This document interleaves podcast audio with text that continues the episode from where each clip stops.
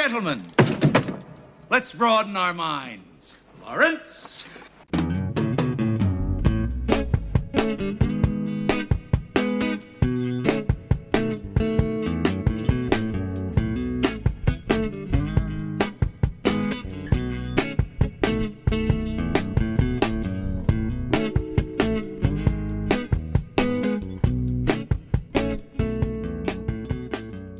Hello and welcome to And Why Not, movie podcast and the nerds who haunted themselves.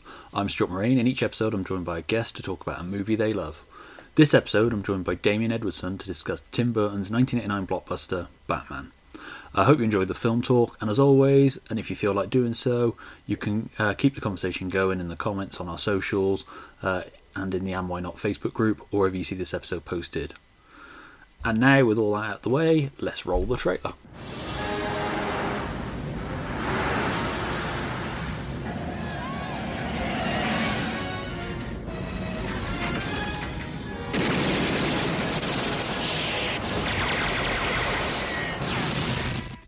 Vale. Bruce Wayne. And what do you do for a living? Lieutenant, is there a six-foot bat in Gotham City? Nice outfit.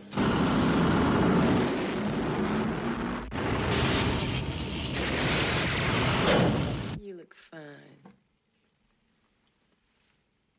I didn't ask.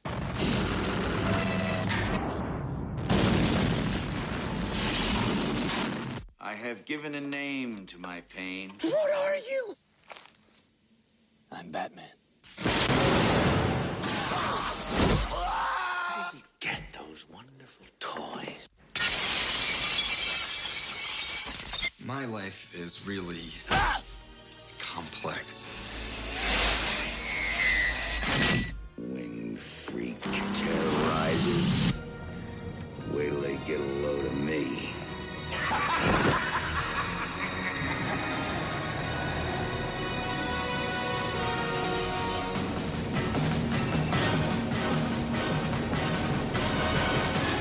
Hello, Damian, how are you? I'm all right, mate. How are you? Long I'm time all no speak. I know, it's been a while. I mean, I've been been ostrich sized, or whatever they, however they say it. cast out. But yeah. No, I'm all right, mate. I'm all right. Not too bad at all. good, good, good. Like I say, it's uh, stuff going on. You've had reasons for not being on. So. Yeah, I've been a bit busy. Um, uh, I'm, I'm no surprise. I'm not wishing to put her down on things, but obviously we've been going through. Uh, H has been going through a, a, a cancer situation, so we're working our way through that. I've been made redundant, re-employed, and then I'm unemployed again now. So uh, that's been a bit of a turmoil. But actually, it's all that considering, you know, things aren't too bad. We're we're on. There's light at the end of the tunnel now. So H is near the end of her radiotherapy, which is great. Um, I'm starting to look for work again because I kind of put it on on hold whilst I, I work through this radiotherapy stuff with H because it's like every day, you know, like a three hour yeah, round and you, don't want to be starting no a new job employee and can but I need to be able to leave at this, this, and this, do you? So, Exactly. So it's just about priorities, and we've got them right. And uh, yeah, we're coming out the other side. So hopefully, hopefully, he said, not crossing anything, but we're going to uh, we're going to end up just going up up that curve this year, and, and 2022 might be a better better year than the previous two, particularly Well- the last one, which I thought the first one, I thought 20, you know, was bad, and then 21 was like that meme, you know, hold me beer that's it. uh, and then that just came and gave me a right shoeing in the ball bag. So yeah, we're, we're all right, mate. We're doing all right.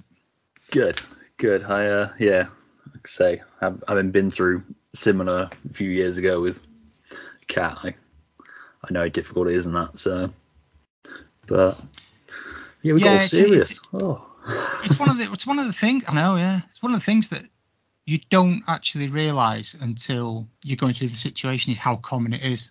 yeah, It's frightening, you know, because I know you read the stats about you know um, one in three, you know, one in two, and and then you get you know fucking brainiacs going. Well, I don't believe one in two because there's two of us in this house, and neither of us have had cancer. And it's like, well, you, you don't understand, you know, how these things work, then, do you, pudding? But it is incredibly, incredibly common. You know, I mean, I've got um, another friend who's diagnosed at the same time as at the same day. I've got uh, someone else I used to know where I worked um, that H knows that's, that's also going through, and she's got almost the same diagnosis as H, and that happened within a couple of weeks. And this it's just frighteningly common.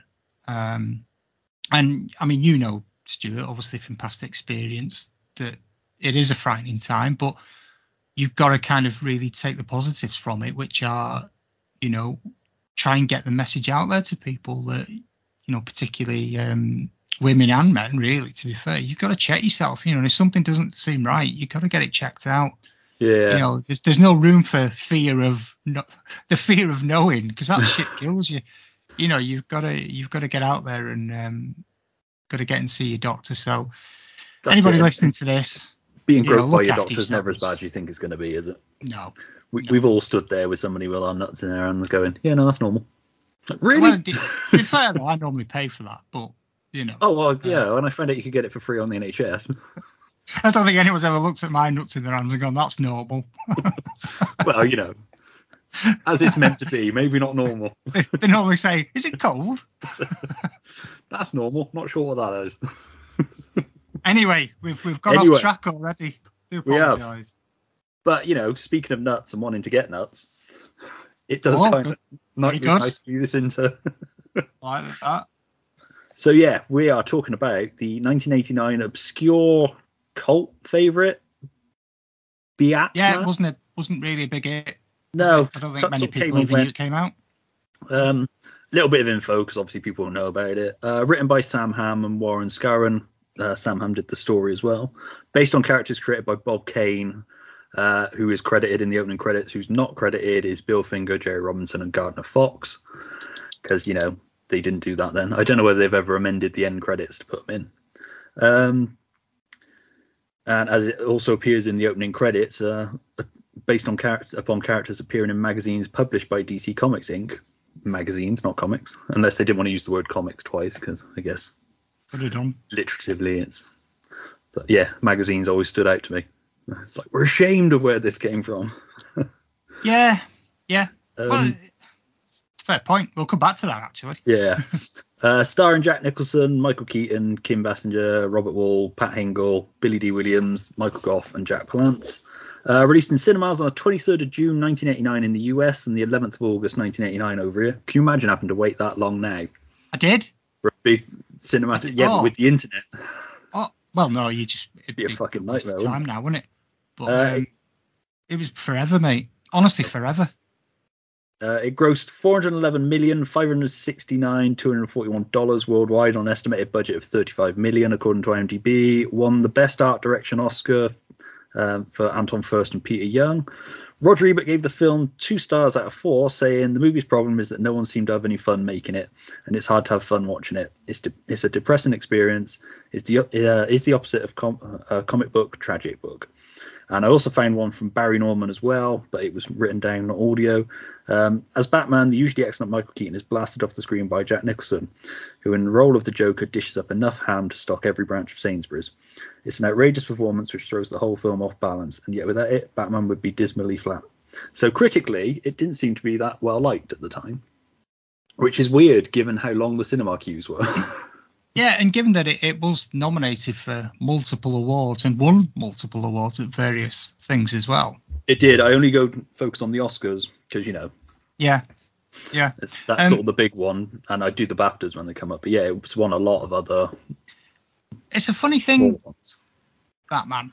Um, I mean, there's, there's several bits to to this whole story about the film actually that, that I think are important. And, and anyone that was, and I've said this multiple times, and I'll say it again because I honestly cannot remember a time before or after when there was such hype for a film.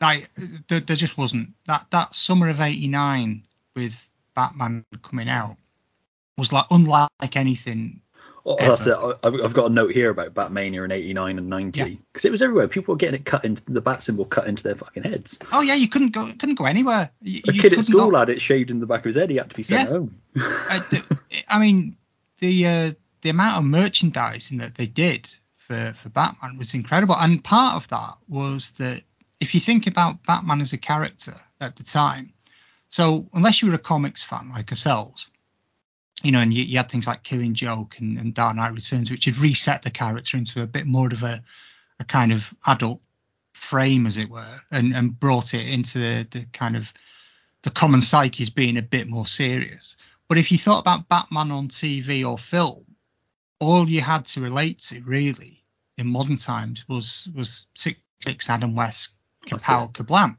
So everybody just thought Batman was a bit of a joke. You know, they just thought it was just a load of like silly nonsense and you know anti shark spray and all that. And I think that's why Warner went as hard as they did on trying to make sure that they they really pushed it as being an alternative version of Batman, you know, a more serious and gritty Yeah. version of Batman. And yes, just talking about the film, it's when you watch it. I mean, I remember again you talked about it coming out in in America, and this was the time when ITV started doing kind of like late night TV. I think they'd started doing like all night scheduling, and used to get fantastic stuff like you know you'd get America's top ten cinema, which was like Yeah. you know the top ten rundown. Um, married with children, you know, you get WCW wrestling on there, all these kinds of things that were on like in the middle of the night. And the the top ten, I always used to watch the top ten cinema thing because it, you'd be waiting months to see these things arrive, and you'd you'd see what was coming. You know, you get the trailers and you get oh, and Batman was just there was for weeks and weeks before it came out, there was build up to it, and you'd keep seeing snippets and. Jesus, it was incredible. And then then they'd start showing like you know 'cause it was number one for weeks and weeks and weeks in America, and you'd see all clips of the film, and and we had to wait till bloody August. And it was, but of course, what that did do though was it meant the hype machine in Britain went ape shit as well, Yeah. and it was everywhere. I mean, it was. I, I have never ever seen anything like it. You know, and people talk about blockbusters now and stuff, and yeah, they may they may gross lots more money, and there's lots of reasons for that. But there's never been a film that's been as hyped ever, No.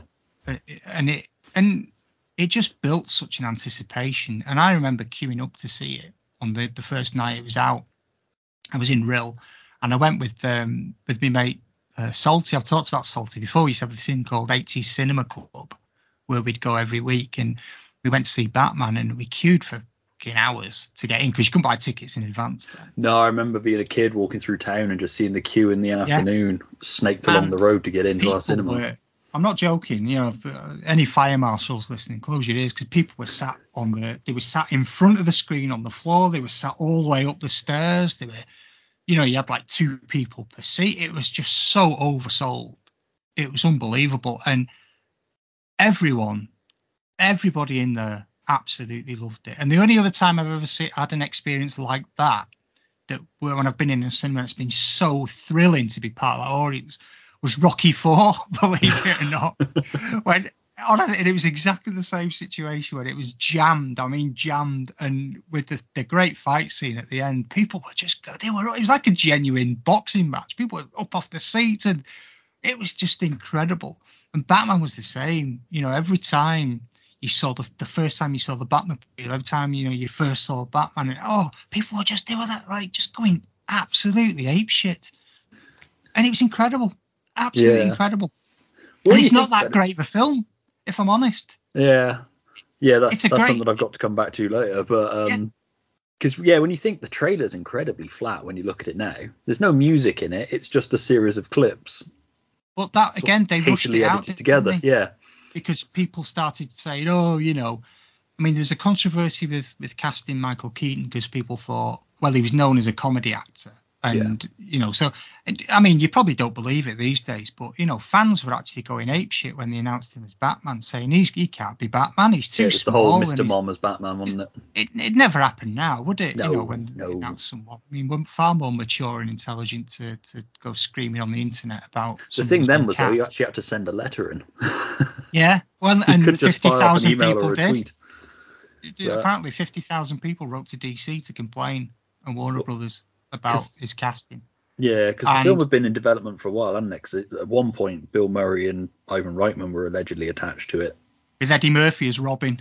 Yeah, Now that I'd, that I'd like to see. that ran for a long time. They even carried on with that rumor for um, Batman Returns as well. Um, There was a whole thing that allegedly they um, started moving Robin Williams as the Joker, but that was just to get Jack Nicholson to sign on. But they Yeah. didn't tell Robin Williams that they were using him for that. So he, I think he's been burned by Batman several times because he was going to be the Riddler when it was going to be a Tim Burton film, Mm.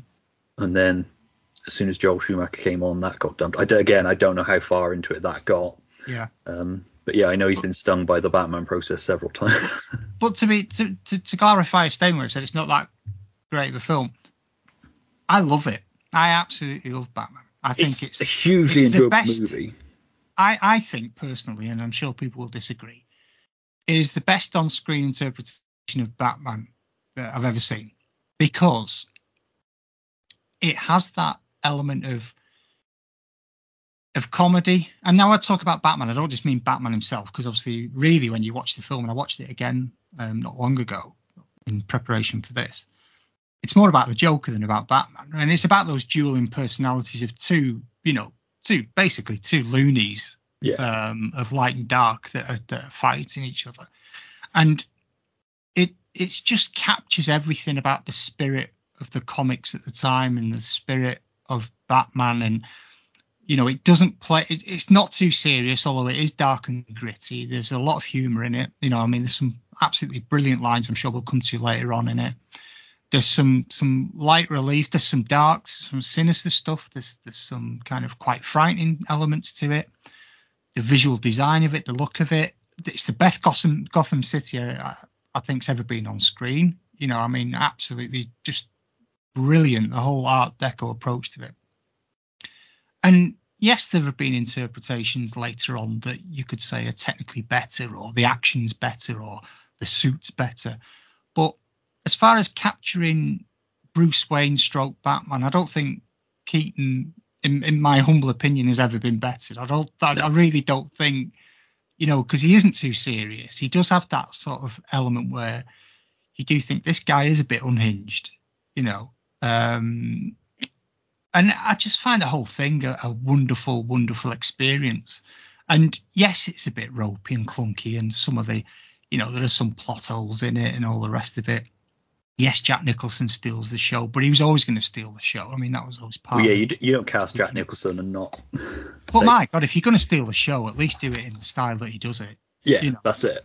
It's not like he steals the show and he's shit as well. No, You know, it's just, it's not like a. Who's the geezer who played bloody Lex Luthor um, recently? Jesse Eisenberg. Oh God Almighty! I mean, what? What? You know, what was that about? But I, I do think it's the best Batman film that's ever been made, as far as as a cinematic version. It's, but is it the greatest superhero film ever been made? I would probably say not, because I think that goes to that goes to Superman.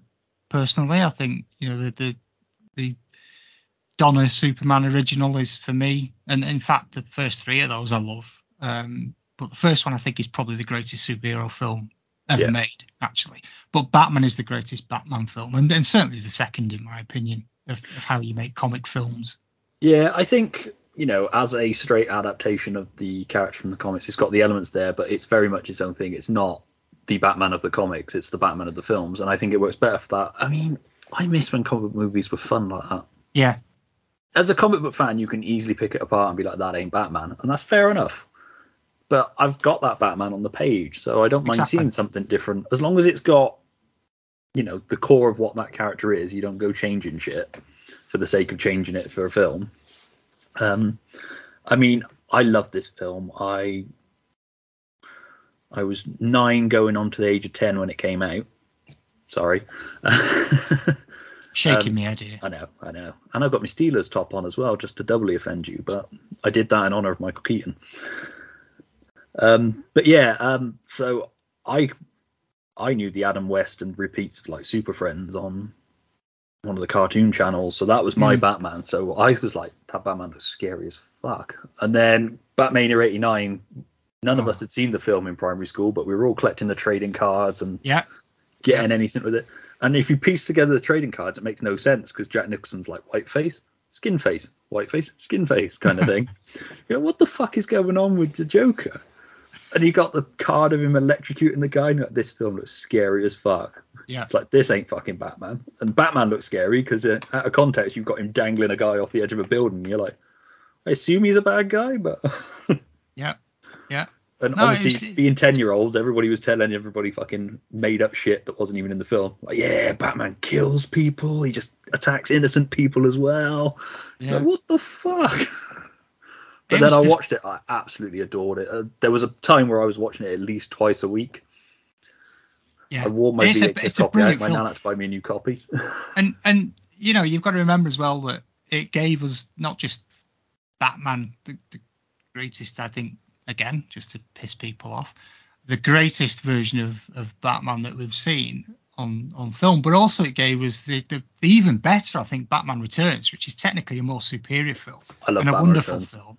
Batman Returns And, is probably my favorite of the two, but I just the always had a animated soft spot for that. series, The animated series. spawned- you know, which again I think is the the greatest, one of the greatest sort of animated series of any character I've ever and the animated Uh, movie that went with it, Mask of the Phantasm, Yeah. is also Oh, one of God, the best yeah. Batman films. yeah, Basically, we had a really nice sweet spot in 89 to about 94. We had a wonderful sweet spot of Batman. yeah, and we're, and I feel really as I get older, um, and things change, and you see things, and you see the hype machines crank up. I I always go back to '89 as my kind of um, you know barometer and go, is this like it? No. Is this that? No. And I feel so grateful that I lived through that time when things weren't spoiled by the internet, things weren't Yeah. spoiled by people bitching on social media before people have even had a chance to to do something. Um, you know, you could go to the cinema and you could watch things like Ghostbusters, you could watch things like the Rocky films, you could you, Indiana Jones, and you didn't know everything that was going to happen, and then you didn't have to spend the next six months watching people moan about it and bitch about it because they didn't like it or there was something that they didn't feel was quite in character. You know, you, you had none of that, and it it really was probably I don't think an innocent time is the right phrase. It's certainly a, a more enjoyable time for, for people like ourselves that just wanted to go and enjoy films. Yeah, I told I that you were wrong, like Star Wars, for example, Yeah. where you know, I mean, I love all things Star Wars. I don't give a shit what anybody says. I, I still think the last three films were, were decent films in their own ways. Um, and people bitch and snitch about all that, and it's like I just haven't got time for it. You know what I mean? I- I'm very much the it wasn't for me, but I'm really glad you enjoyed it approach. Yeah. Exactly. Because you know, it's like uh, people watch stuff that I can't take to, and but I don't rant about it. I don't really care. You know, it's like good on you if you find something that speaks to you on whatever level. Brilliant. You know, just enjoy it, and don't let some child behind a keyboard spoil it for you by making you feel stupid or wrong for enjoying. it's the whole thing of people having to be in camps now, isn't it?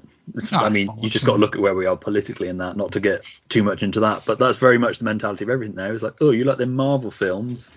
You clearly don't understand Yeah. comics. It's like, yeah, fine, whatever. Well, you yeah, didn't I like mean, the Snyder movies. You've clearly never read a comic. I watched the Snyder cut of Justice League um, over several bouts of ironing, I must add. and you know, I really enjoyed poster. it.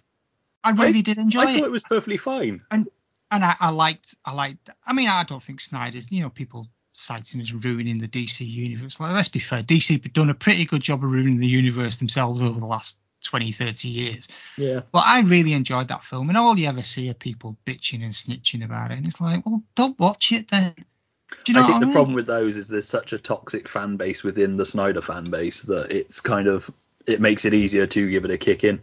yeah But again, I watched it. I was like, it's not the masterpiece that they're telling me it is, but it's perfectly fine. There's Yeah. bits in the cut that was released in cinemas that I prefer, but yeah, fine. yeah whatever. some of it's a bit long-winded and a bit overdone but do you know what when you watch it in several sections ironing your your you know your pants and stuff it's pretty all right it's a pretty good film it ain't no batman just to get us back on track but you know um No, that was the one thing, the theatrical thing I had going for it was when Affleck appears on the top of the Gotham roof, you got the Danny Elfman music play. Yeah. like, oh, oh. yeah yeah and Because that Danny Elfman again- score is amazing. It's one of the best superhero scores.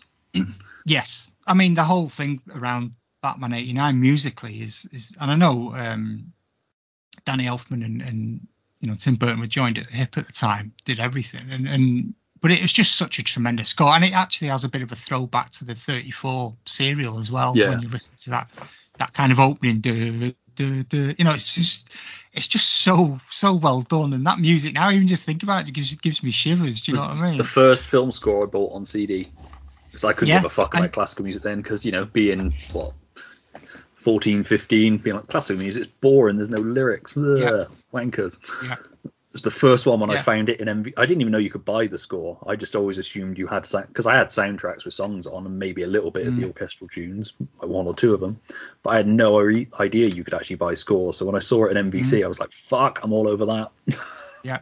And then, of course, to counter that as well, you also had the Prince album, the Bat- yeah Batman album, which, again, you know, is a tremendous album, regardless Well- of whether you, you you you like it in the film or not. 'cause I know some people have issues with it appearing in the film quite a lot. See, it doesn't bother me. It fits the Joker, No, it doesn't bother me. which is where it's mostly used. So, Yeah. but again, I think that was um they went to Prince and was like, we'd like you to do like one on a track for the opening or the closing credits, maybe a couple to use in the film. When he went away and he came back with an album, Yeah. which is what you do. And Prince. what an album. You know, Yeah. some of those songs are just absolutely, Oh, fucking you know, Party, Man Man, and The Future Trust, and- Arms of Orion. yeah, they're just they're just such great songs. And again, you know, it's the perfect package. It had something for everyone. It had, you know, I mean, it was the kind of film that that kids our age would absolutely devour. It had all the merchandise you could ever want. Um, Probably as much since since like Star Wars used to really hammer the stuff out in the early 80s. Um, it had it had a serious soundtrack. It had a Prince soundtrack. It had Jack Nicholson playing, you know, this crazy, crazy character brilliantly. It had Michael Keaton being absolutely superb on that knife edge of you thinking he is actually quite insane, isn't he? Which again is the way I like Bruce Wayne Batman. You know, this this trend to make Bruce Wayne too serious. It, it's it's the, the people lean into it too much, you know, and it, it ruins the character because if, if you look at Bruce Wayne, you look at it from a kind of canon perspective about what would that guy grow up to be. He's a, he's a it's almost like a Michael Jackson scenario, if you don't mind the phrase, where you've got a guy that nobody would say no to and had all the money and resource he could possibly want, and therefore could do anything he wants. He wants to build a, a fairground, he build a fairground. He wants to build a bat cave, he can build a bat cave. Yeah. And that element of that childishness would always be within him, and that's what I think Bruce Wayne does. He has that element of being quite childlike, and, and Keaton captures that particularly in his relationships with women, when you see him interact with Vicki Vale and people, he has that naivety that, you know, he's not an international playboy. He might act like one, but actually, you look at him and he's he's he's, he's quite childlike in the way he Yeah. approaches relationships and stuff, and he just gets it so well. You know, he doesn't overplay it, and he doesn't put a stupid voice on. I mean, I love Christian Bale, but that that voice, fucking hell, was he only just sort of worse. lowers his voice a little bit, doesn't he? But that's Yeah. one of the things I wrote down because I rewatched the film this morning in preparation for this. Not that I really need an excuse to rewatch Batman, but but yeah, a lot of people always seem to be like, "Oh, he's a good Batman," but his Bruce Wayne was shit, and I thoroughly disagree with that. no, He plays it pitch perfect in this and in Batman Returns as well. yeah, Um, I love the bit at the party where he's like doesn't know what to do with the pen, so he just stabs it in the thing. Yeah. I love the way Alfred's running around cleaning up after him at the party. but And another scene I love is the fact that you know um, when him and Vicki Vale are having sort of like a dinner, and he's in that room, and it, it, there's this massive table that he Yeah. has to keep walking, because they can't hear each other because the room's so big. And she's like, "Do you like eating?" here?" And he's like, "Yeah, yeah, yeah." You know, and he's like, "Don't think I've ever actually been in this room before." and and it's and it's that genuine wonderment where he's looking around, going, "I actually don't think I've actually." He, you genuinely believe he's probably never been in this room before. I do And always it's wonder because he doesn't entertain, like you know, he doesn't. It's Yeah. just wonderful. Like, how often does he walk through that little armory room that he's got? Yeah, Yeah. like- I know. It's just everything about it is just so well done, and I think captured that that spirit of what somebody growing up to be that character would would actually be like in in as close to reality as you could get. Um, consider it's all fantasy, so please don't forget that when you moaning about films, you know. When, when you tell us how better he could spend his money and instead of Yeah. being Batman. Oh, oh, the great one. Yeah. Well, why doesn't he spend all his money? So yeah, you're right. That's a really, really good point. No one's ever come that- up with that. Yeah, because we all know that people with money can save the world, can't they? I do love how like you know wonderfully sharp and vacant he is at the same time Yeah. as well. I love how like Alfred's not particularly discreet, but is like, I think you want to go this way, sir. Yeah. And then how shit Alfred is when Vicki's like, I guess I'll see you guys when you get back. He's like, we're not going anywhere. I know. Think it through, Alfred. Yeah. I mean, I've got to say. That's worse for uh, me than him letting Vicki Vale in the Batcave. Oh yeah. Well, Alfred people, shit you, at covering on the fly. you imagine now, people would. That'd be it, wouldn't it? You know, they'd be going. That'd be it. You wouldn't I- be allowed love- to uh, watch the film. I love Michael Gough as Alfred. He's brilliant. I love the bit where Knox gives him a tip. I love that about that little quirk about Knox as well. That he's like he doesn't know what to do with these things, so he just assumes you tip. Yeah. Just the way Alfred picks up the note. Yeah. But that's what I mean. All the characters around, you know, you've got the Batman, you've got Joker, yes. All the characters around are really well crafted. Yeah. You know, they're really well acted. They're really well crafted. None of them have stupid Bane-like voices, you know, that we got later on. How I'm Bane. It's like, what the hell is that? It's like, you know, even now I'm like, what? Hey, I thought it was a joke at first. When I first saw the trailer, I thought somebody's done one of these comedy voiceovers. Do you know what I mean? Like Eurotrash. And I'm like, oh no, that's actually the voice they're giving Bane. Then that makes sense. It's- But, um, yeah, But the characters are so well crafted and so well written, and the interactions and and you know, it, it just it had this broad span of appeal. You know, anyone growing up in in my era particularly would be aware of Kim Basinger and would have probably you know tried to grab a copy of Nine and a Half Weeks because that's what you did. It's it's part of growing up. Um, so when she was you know announced as playing Vicki Vale, because I believe it was Sean Young originally, wasn't it? Yeah. She broke her arm riding a horse that she was doing for the film, the scene in the film that they never even did. it's like, whoops. Well, I think Um, I think once they broke Sean Young, they were kind of maybe we don't need this scene because it was meant to play in later that Batman would ride a horse, wasn't it? It was meant to be a little Dark Knight Returns nod. Yeah, which I'm glad they didn't. Really. We, he, he'd have. I'd, well, I'd have felt for the horse with that amount of armor piled on top of him. yeah, you That couldn't bat have suit been weighed a horse, ton. Yeah. Don't kill me, man! Don't kill me! Don't kill me, man! I'm not going to kill you. I want you to do me a favor. I want you to tell all your friends about me. What are you? I'm Batman.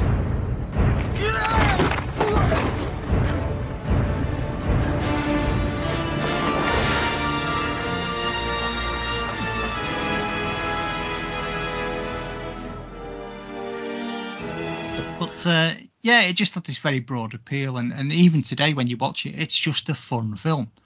Yes, it's got issues. Yes, it's got you know, as I said before, there are things. Oh, you you can pick things apart in it. I, I mean, one of the notes I made is when he has to stop the Batmobile in the street because all that shit's fallen down. It's like if something Yeah. falls down in the street in Gotham, they do not fuck around in clearing it up because when he then calls for the car to come again, it's spot it's spotless.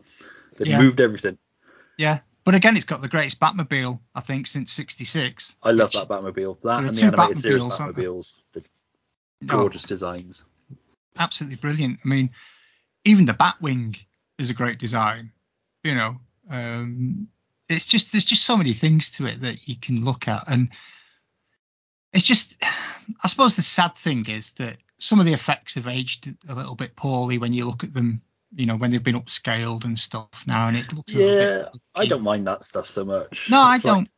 it doesn't bother me. I mean, it always took me out when the Joker falls to his death and he's animated. Yeah, It's Yeah. it's it's up there with RoboCop with the stupidly long arms on a. mm, Ronny Yeah. Cox's character when he falls. But that's true. That's true. but he just yeah. kind of at least it's nicely animated though.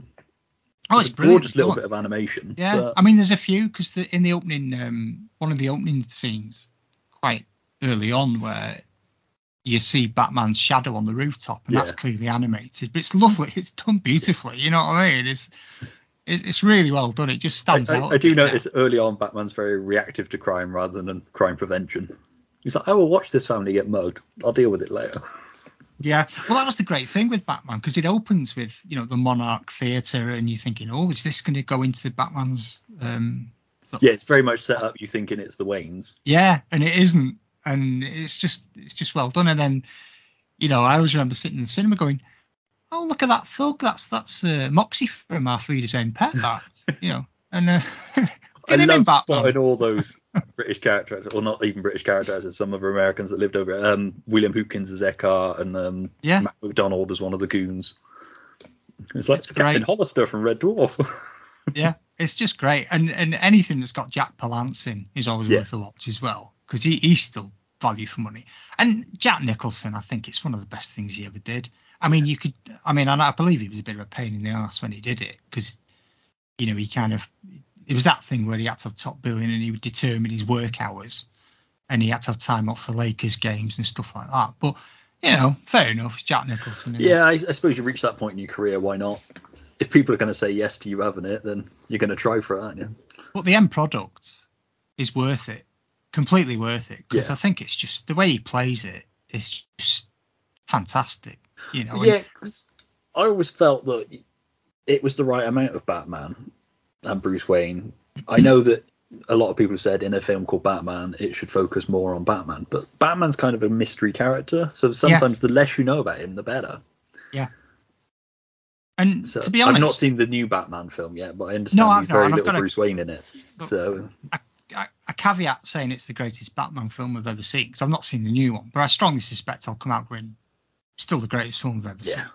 Um, just simply because I can already see that that again, you know, with the appetite these days, that things have got to be a little bit more edgy, a little bit more serious. And back in '89, this was edgy and serious. You know, this was a complete departure, as we said. Oh yeah, it's I mean it's positively campy by Well- today's standards, but then you were like, Yeah. I'm never going to see a Batman film darker or grittier than this one. But what a film! And you know, you're right. Nicholson gets. I think the balance of Joker to, to Batman is is good because actually the whole point is, you know, it's the Joker that's driving the story. He's the one that's trying to basically poison Gotham with a mixture of chemicals in in makeup and stuff. And you know, you see. If you if you take all that out and just have Batman, what are you going to have, what are you going to have him doing? Just sitting around the Batcave and walking around the mansion, not knowing where he is, and you know, there's not a lot you can really do with Batman. He has to be a reactive character. He has to be the one that works out what's the problem Yeah. and how do we solve it. That's the detective element, and you get a little bit of that in this as well, where you know he's the guy that works out. It's the combination of, of chemicals in, in the, the makeup or whatever, and it's cleverly done because it doesn't overplay it. Where you know, Well, no, because you could have easily had your CSI montage of him figuring all that shit out, but Yeah. it would have slowed the film right down. exactly. And like you say, Jack Nicholson's just so entertaining it. Even tiny little bits where he's just sat there when Jerry Hall comes home and sees him for the first time. He's like, "Honey, you'll never believe what happened to me today." Yeah. and just the way she glances, he's just like, "Huh." and you know some of the some of the greatest lines I think he's ever delivered. Yeah. You know, there's so many that you can quote. I mean, I was watching it as I say, and, and there's so many lines that you can quote in there. You know, even simple things like you know Uncle Bingo, it's time to pay, and and of course the, the- my favourite of all is never rubber another man's, Another man's rhubarb. You know, and it's it's the again it's that juxtaposition between Michael Keaton trying to play crazy Bruce Wayne because he's got a plan to get out of there, and he know he, he knows that he needs to push Joker, and and just Jack Nicholson's Joker being completely and utterly insane. I mean, the most Yeah. insane since Cesar Romero. You know what I mean? It's like, and he captured that spirit in what he did as well, that madness. Because Cesar Romero is, is that as a joke used to frighten the shit out of me as a kid. Yeah. Like really, and not just because he used to paint his moustache. Yeah, that freaked me out as a kid. That is really anything. freaky. Yeah, but it, It's it like he had a weird was top lip. scary. You know, I mean, a lot of those '66 villains in the TV show Batman were genuinely scary. Yeah. You know, um, and he captures that, and he is psychotic. You know, and he will just kill you and doesn't care, and that's that. he's got nothing to lose. It's like that great thing. I've been dead once. Yeah, Didn't it's very care for it liberating. much. Yeah. Oh, yeah. That was it. Yeah, it's very liberal. And and you think, yeah, you know, and he's got nothing to lose, and that makes him even more dangerous. And, and Well, yeah, because my problem with his Joker was always that he seemed too sane, but then the watching it again today and the last few times I've rewatched it, it's like no, he's very there's an un, in his calmness. There's Mm. a real uneasiness to it, and I think having seen like the Joaquin Phoenix Joker and particularly the Jared Leto Joker, where you can see how far you can go that way. Um, I know people like the Joaquin Phoenix Joker, and that's fine, but um, yeah, just seeing this weird, even the Heath Ledger one, I love the Heath Ledger Joker, Mm. but just that weird calmness really stands out now with Jack Nicholson. Now that you've seen these other Yeah. people trying to push it as far as they can push it into insanity, because Yeah. generally that's like insane sociopaths are quite calm, and there is Yeah, a certain point of view where you're like, yeah, I wouldn't mind hanging around with them until they try and fucking kill me. Well, it's that thing in it where you know they say, and pardon the the phrasing, I'm sure somebody will tell us off for this, but you know, mad people, people who act mad, are never genuinely mad. It's the people who don't act mad. Yeah, it's the whole you, catch twenty you spot thing, are a bit it? off. That Insane people don't know they're insane. Yeah, and and he's the same. You know, he he plays it so well. Um, and as I say, he's got so many great lines he delivers, and and it's not just that; it's the little looks he gives. And I mean, I can't remember. There's a there's a particular scene where they're talking about something really serious, and then it, he finishes it by using, you know, like it's one of those squeaky blowout things. Yeah. he just finishes a scene going. This town needs an it. enema. and you're like, what? What? And it's just, it's just so like flipped from deadly serious to complete bonkers, and it, it just the whole thing is just great. And you know when he's dancing around the art gallery, um, that whole scene to Party Man, it's just so well done, and you can tell he's just enjoying himself. And it that's the thing with the film, it's just you know, it's two hours of just fun, and it flies Well, by yeah, as that's well. where I it disagree with absolutely flies by. Yeah, that's where I disagree with Roger Ebert because it does look like people had fun making it. They may not have done, but it does look like people had fun Yeah. making it, and I have fun watching it. Like you say, that whole party man scene from "Gentlemen, Let's Broaden Our Minds" to Batman smashing through the, even after Batman smashes through the. Yep. Although I do kind of feel that maybe Batman should have got there a little bit quicker and maybe saved those lives, Yeah, true. or just put in a phone call. couldn't find like, his I way think out. The Joker's going to attack their museum. Let's maybe get everybody out. yeah, he's probably stuck in a room in the manor he couldn't get out. of. Probably takes a while to put that rubber suit on. To be fair, I can imagine. Yeah, yeah. I struggle pulling my jeans on sometimes. So. well, that's it, isn't it? You know, if you've ever had to try getting wellies on and off, then um, Just cut to a scene of him and Alfred trying to put the suit on. for all we know as well, I mean, to be fair to him, he might have got kitted up, ready to go, and then he might go, oh, need a wee. You know, there, there's another 20 minutes gone, isn't there? That's it. 'Cause, You know. So, That's uh, one thing this film was missing from the 66 series. I wanted to see Alfred in the bat suit. I always used to love that in the 66 series where Alfred would dress up as Batman and no one would notice he suddenly got Well, a mustache well, you wouldn't, would and you? was an old man. yeah, who was about six foot tall and eight stone. But uh, no, it was brilliant, absolutely brilliant. But yeah, it's a, it's a great film, and, and I think if people have never seen it, I mean, you know, again, it's about like when we talked about Monster Squad, isn't it? Um, you've got to know what you what you're getting yourself into to really enjoy it. And I think the danger is people watching Batman now is that they'll compare it to all the other interpretations of Batman that have been since. This is the problem And with the Nolan can't do films that. is that people stop making fun comic book movies. I like I like the Nolan films for what they are, but I also miss I even miss like the shit comic book movies where you were like, we're finally getting a Daredevil movie. It's like I may never see another Daredevil on the screen. Yeah. So Yeah. you sort of go to it and you enjoy it for what it is, but Yeah. See, I couldn't I couldn't get through the Nolan movies. They bored me. They were just too long and too It's just this whole static. how can we take this character and ground him in reality? It's like it's a Yeah. guy that it was always my one of the things that always stuck with me when they were interviewing George Clooney on the set of Batman and Robin. Whereas like if you had Batman running around New York, no fucker would notice. No, It's like it's true, you wouldn't. no, no. You, And it's just, just be um, another one of those guys that you get on the street who dress up as a superhero. And Absolutely, absolutely. And I just think it's it's important that people, if they are going to watch this and they haven't seen it, and I can't believe many people as this wouldn't have seen it, but if you do watch it, watch it with an open mind that actually this isn't this isn't the DC universe that is now It's DC Dark and all that stuff. It isn't Batman growing a mustache and riding a fucking horse and all this shit that they do in the comics now that just has stopped me reading them to be honest with you. And I love Batman and Batman and Superman my two favourite yeah, superheroes. and again, Batman this edges is, it. We've had this chat before. But I can't I can't read Batman now. I don't. I just can't. I just can't do it. It's been fucked around that much that it's just lost. I I, I go back and read the old stuff and just reread that. Again, I love the post-crisis stuff. That was the perfect balance of really dark, like things like Cult is dark as fuck. Well, it probably isn't by today's Mm. standards again, but reading that as a kid, I was like, this ain't fucking Batman. This ain't Batman. Mm. and stuff. Even Venom, the Batman story Venom, where he gets hooked on Venom. That's Yeah. such a dark fucking story, but at the same time, it's fairly it- light tone. It, certain comics seem boring. to have disappeared up their own fucking ass. And and it's like there's no creativity, is there? It's like you know, oh, I've got a, a great new shocking bat story, and you're like, so that'll be Bane then, or the Joker, or something to do with fucking Catwoman again. And it's boring. It's like, you know, it's the nobody with any creativity out there. That you know, when they first brought Bane into the into the Batverse, that was so exciting at the time, Yeah. and then they ruined it.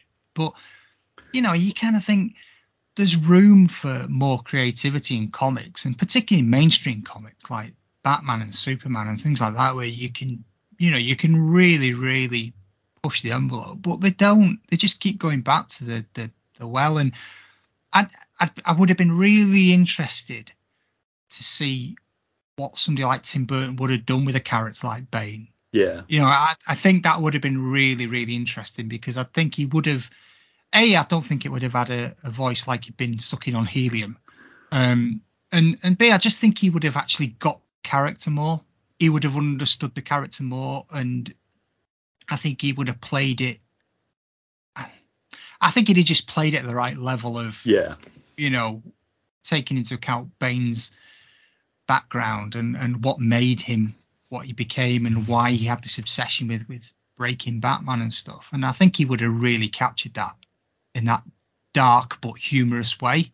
yeah. I, I just think it would have been a great um great version. The other the other thing that always disappoints me when I think back to Batman is I always see Billy Dee Williams and think, you know, as much as I like Tommy Lee Jones, what a what a two faced Billy Dee Williams would have made. Yeah, I mean Oh, that was the one thing with the? Lego Batman movie. It was like at least he finally gets to be Two Face Why because that was the whole that. reason Billy Dee Williams signed on. Because I, Yeah. from what I understand from, it's on one of the DVDs. There's an interview with Robert Wuhl where he says that he got a very nice fucking payoff Mm. to be bought out of his contract at least. But the whole reason he signed on to be Harvey Dent in Batman was that he would the understanding that he would eventually become Two Face, and that would have been amazing to see. Yeah, it, it would. It would have just been so good. Um, and you can just see, he's just, I mean, I'd, I'd stopped hating him at this point because obviously Return of the Jedi had redeemed Lando Calrissian. So at this point, I, I no longer despised him. But he's so smooth and cool in it, and he's got every, and you just think, oh, I'd love, I, I was, when I was watching it again, I was thinking, it's such a shame that, you know, he, he wasn't given the chance. And because even the Two Face with Tommy Lee, like I say, he's a great actor, but oh, the the characterization was just rubbish because the film Yeah, was rubbish. Basically, The problem with that, I rewatched Batman Forever the other couple of weeks ago because it was on one of the telly channels on Sky, and I was just like, I haven't watched this for a few years. I'll give it another go because that's the one I tried to introduce the kids to because it's not Batman and Robin bad, but I I was like, eh, it's not great. And then the last I watched it, I quite enjoyed it for what it was. I remember the '95 hype around Forever, which was nowhere near the Yeah. '89 hype, but there was like a new renewed interest in Batman in that Yeah. period. And the problem with Tommy Lee Jones and Jim Carrey is that they're both trying to out Nicholson each other. yeah, yeah, and neither of them. It, it doesn't work. They both do cancel each other out. Yeah. They're just both And- fucking annoying. This again, he's got some nice moments in it. Um, I love the whole if the bat wants to play, but uh, let's play, and the wrecking ball comes through and all that. But Mm. it's just, well, I mean, he barely has one personality, let alone two, as Yeah. Two Face. Bruce Wayne, n'est-ce pas? Most of the time.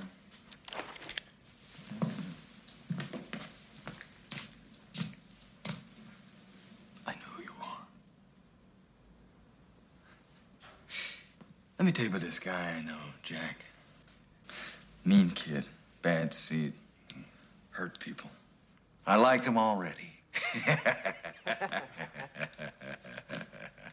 You know, the problem was he got sloppy. You know, crazy. He started to lose it. He had a head full of bad wiring, I guess. couldn't keep it straight up here. He was the kind of guy who couldn't hear the train till it was two feet from him. You know what happened to this guy, Jack? Well, made mistakes. And then he had us. Right shot! Now you want to get nuts! Come on! Let's get nuts. Tell me something, my friend. You ever dance with the devil in the pale moonlight? What? I always ask that of all my prey. I just like the sound of it.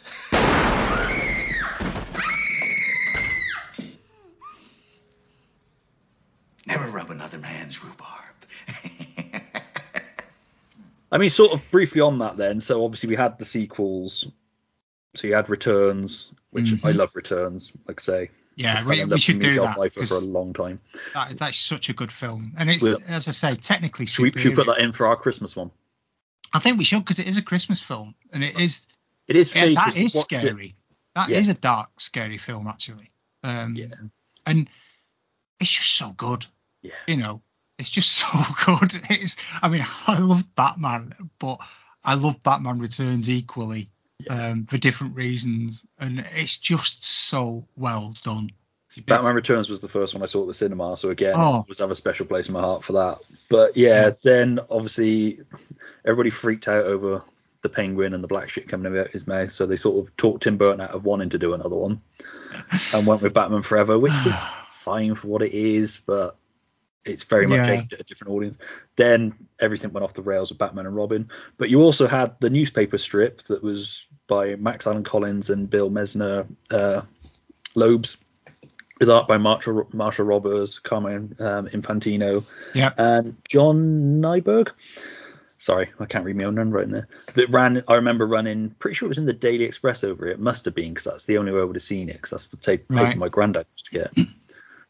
And I never, saw them because um, no, and they've never re- collected them together. Unlike other Batman strips, they've never collected them together. But it was loosely sort of followed, so you, it carried the continuity. But they all looked like they do in the comic book instead. Right, And they eventually right. brought um, the Joker out. And then obviously you've got the new Batman '89 series, which I think we've had three ish, three or four issues of, and I think it's been four delayed. now, yeah, and then Yeah, it's five's meant for to come while. out this month. Yeah, which I've quite enjoyed. I know, I know Dan wasn't keen, but I've actually quite enjoyed them. Um, it's, it's fine. It's the problem I have with it is the same that I had with the Superman 78 one. Is that yes, this is interesting to look at, but it's lacking that one key thing that is the performance of Michael Keaton. interestingly, um, with the Superman one, there's a, there's a couple of points in that where I was reading it and I thought actually that is very Christopher Reeve.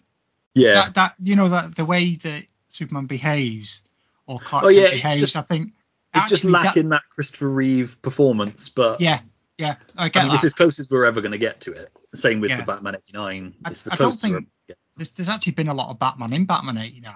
To be fair, the people complain about him not being in the film. Don't read the comic then, because um, but it is it's still enjoyable and it's it's more about how I enjoy it, and I like the little references between the two comics as well. There's a reference in Yeah. Batman, one of the Batman 78s that references the Batman 89 one, or Superman 78, sorry, Batman 89, and vice versa. I quite like those little nods, Yeah. and I like the there's a thing for all the different Batman, and then they've drawn the likeness, all the different people that were playing Batman. So you've got a Val Kilmer likeness, you've got a George Clooney likeness. Yeah, I liked Yeah, that no, little touch as well. I quite like it. I, I, I don't think again It's, it's, one fine. of those It's not going to set the world on fire, but No. it's perfectly enjoyable. It's a bit like the Batman movie. It's perfectly enjoyable, but if you start to overthink it, Well, the other thing why we're on comics and stuff is that Batman, um, 1989, obviously, had probably, arguably, one of the greatest comic adaptations that have ever been made Yeah. into a comic. I mean, it was absolutely stunning. You know, 64 pages of just brilliance by. but the you know, artwork is amazing. And you know why? It's because Jack Nicholson Jerry had to Albright. sign Oh, everything off. God, yeah, he did, yeah, because Jack Nicholson, would he would, wouldn't he? Check Because every apparently panel. they get notes back with like, this doesn't look like me from Jack Nicholson. Absolutely fantastic. Oh, it Just- is. It's just- amazing. I bought the hardback as well, where you've got the Yeah. pencil pages next to the finished color ones, I- which kind of breaks it up to read. But I've got my original edition to read, so this one's Yeah. more a look and Yeah. compare kind of job. if if you listen to this and you've never seen the the Batman adaptation, um, pick it up. I mean, it's not the, the original doesn't cost that much. I don't think you can get Yeah, it you'd probably get it for a couple of quid on Um, eBay, or probably find the deluxe version that you're talking about with the sketches definitely worth picking up and again that's not expensive and it is beautiful i mean the, the pencil work and stuff i mean It's got, I mean, I love Jerry There- Ordway anyway. there are very few kind of comic adaptations that you see that you think are really good and i mean i know they did this because they, they basically realized they'd fucked up with superman haven't they where they hadn't done a, an adaptation of the film yeah, I Um, think they did Superman four was the first one. They have think so, yeah. Three, but I think three did they do three they might have done. I know I had the Quest for Peace one, Hmm. and I was like, this is better than the Yeah. um yeah true but um it's just one of those great great comics and i think it's it's up there and i, I think there are only a, a small number of comic book adaptations that i think really capture everything and the other one is is the uh the alien one you Yeah. know which is just oh my god i mean i i, I was lucky enough to get um one of the kind of um artist edition of the alien Yeah, I saw you post Oh my that. God, you know, when I'm feeling really, really depressed about artwork and stuff, I look at that and then realise I am actually quite shit. Um, and it's just, oh God, it, it, it horrifies you and thrills you at the same time. You know, Yeah. it makes you want to go and draw, and then you get depressed that actually you can't draw like that. But it's beautiful, and that that Batman comic book is again, it's just wonderful. And there, there's little bits in there that obviously Jerry could do that you couldn't do in the film. You know, the scene with Joker falling is better. The ending where you know it, in the movie it ends with that great iconic um, visual shot of the bat signal and Batman. That was my last note. I love that. I love the music. I love the way it Yeah. pans up the building. I love Vicki Vale's last line as well, uh, or Alfred and Vicki's last exchange with the, uh, you know, Mr. Wayne told me to tell you you'd be late. She's like, I'm not Yeah. a bit surprised. And then it pans up. Yeah, and uh, but I always I always wanted and, and daft in it. You have this canon in your head, but I always wanted to see him kind of just go off the edge at the very end. So he stands there and then he he's off. And he doesn't. Well, he just stands there. But in the comic book, he does actually off. You know that That's, final that's the one thing I've always missed is you've never seen Batman like throw a grapple and line out and just start swinging through the streets. That's why I got really excited in the trailer for Batman Begins, where it looks like he's swinging through the streets and it's not. It's the bit where he's dangling from the bottom of the train. But I was like, finally, we're going to see Batman like swinging through the streets like fucking Spider Man, which would probably look ridiculous in. It looks amazing in the comics, but It does. It does. But uh, yeah. But no, it's just it's just I don't know. It was just the genesis for so many great things. You know, we talked about the animated series and, and stuff like that. And again, if you've never seen the animated series and you've never seen Mask of the Phantasm, then you you I mean, you could watch Mask of the Phantasm and then you could watch something like, you know, one of these modern takes where they Yeah. did like the killing joke and they killed it basically, didn't they? It was terrible, you know. Oh, it was just Um, so flat. Beyond well, the let's add whole something at the unnecessary beginning that we don't need. adaptation. You know. Yeah, that whole Well- thing. But yeah, but it, it's just you just look at that and the craftsmanship and again all that you know they freely admit don't they that all that look and design was spawned from tim burton's Yeah. you know um world and you know going back to the set design you know and um Anton Furst and that i mean i, I went to uh, i don't know if you ever went to that dc superheroes that was on at the millennium Yes. building a few years ago and they had those massive charcoal drawings of gotham city and yeah. oh my god i mean you just look at it and think That "Fuck DC experience was just too much of good stuff, wasn't it? It's like I know Yeah. you could stay there as long as you could, but I was just overwhelmed at certain points because like, look at all this amazing comic art, look at all this amazing set design. I know. Oh look, there's a Dave McKean page from Arkham Asylum. And oh look, all those years when I wondered how did he paint, you know, that kind of Hessian for the Scarecrow so well. It's because he didn't. It's because he actually did collage and put Hessian and painted over it.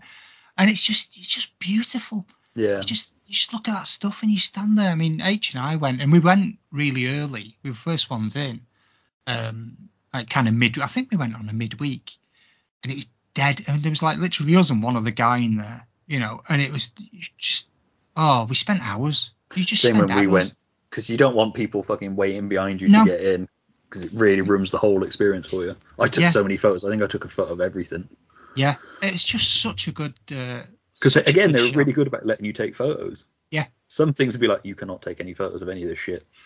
I've been to a few fuck things there, and yeah, you know the the Star Wars costume one, and and you know they did. um What was it? Oh, they had a great Prince one there a few years ago as well, where we got to hold Prince's guitar. And Oh, you know all that sort of. But it's it's a great venue that for Yeah. as an. I don't know if it's still there. It's probably blown away now, isn't it? But um, I know they were refitting everything out, and I don't know if they kept that museum bit. But they had some great events on in there. I think they still do exhibitions there. But Mm, but that DC one is one of the greatest I think I've ever that's seen. That's everything I've dreamed of an exhibition like that being, to be honest. yeah. I mean, Beyond having a little kid. thing where I can watch people actually draw and shit. Yeah. You know, I'm I'm a DC mark Yeah. every day. same. You know, I mean, I love Marvel stuff, but I'd, I'd, always choose DC in a fight. Yeah. And that was just the greatest thing ever. You know, to see those original pages from from you know the 70s and 80s, and oh, Jesus, you know, it's just even thinking about it now. I mean, I'm gonna have to dig the catalogue out and have a look through it after. I, yeah, I bought the um, catalogue as well. but again, you know, you you look at you look at a lot of the stuff that came from Tim Burton's Batman, and it was just incredible, incredible. You know, the guy just absolutely was the right person at the right time to take that project forward, and you know, Yeah, because I love Ivan Brave. Reitman, but I can't imagine an Ivan Reitman Batman film. well, I can't imagine Bill Murray as Batman. I think you know, and, and Eddie No, Murphy's Robin. As much as I'd like, I'd like to see is- it in alternative universe. I'd love to see that film. You know, um, it would probably be terrible. You know, I, I think by Bill Murray's own admission, he was attached for like five seconds at most. yeah. It was. It wasn't as much as people make it out to be. Because I mean, I know Pierce imagine- said that he was approached to play. Yeah, and I would imagine the Eddie Murphy story is the same because he was he was like shit hot at the time. I, I imagine once Beverly Hills Cop broke, Yeah, yeah. Well, whatever happened to that film? I tell you, I should get know. someone talking about that, Stuart. maybe should. Um, but um, you know, it, it just there's just so many things about about the whole film about you know the the bravery of casting Keaton and and sticking with it. You know, when everyone was writing furious letters. Um, you know, and, and like the music, even letting Prince do the soundtrack, and you know, getting Danny Elfman to do the score, and you know, which was standard Tim Burton stuff. But again, he just didn't care, did he? He was like, no, this is this is what I do. This is how I work. This is how I operate. And it was just the perfect mix for Yeah. the time, and and probably wouldn't if it came out today, probably wouldn't be as much fun because you know you'd probably look back and go. It's all right, you know, it's a bit cheesy, but at the time it was groundbreaking. You know, I don't think people realise how groundbreaking it was, and it set the tone for superhero films today. Yeah. You wouldn't have what you've got today if it wasn't for Tim Burton's Batman, because they'd already fucked over Superman and ruined that franchise. Well, yeah, because Superman wasn't a big jumping off point. I know once Superman came out, they then started mm. developing the Batman because the Batman film took about 10 years worth of development. But you think Superman, there wasn't a whole slew of comic book movies after that. Nope. Whereas after Nope. Batman, we had obviously, I mean, we did a whole summer specials on it with Teenage Mutant Ninja Turtles, Dick Tracy, The Yeah. Shadow, Rocketeer, all of that. And what do they all have in Dick common? Tracy kind of killed the.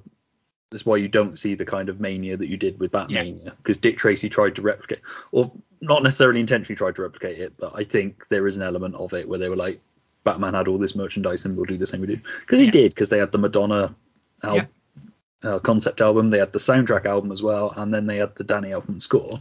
So Dick Tracy went one up and had three albums, two of which are terrible, and Yeah. actually no, the Madonna one's all right. Um, but yeah, and that sort of imploded that re- relatively quickly. As I think, I don't even think the Batman Returns market marketing hype was as high. Obviously, you had the figures tying in again, but that was still building off of the Yeah.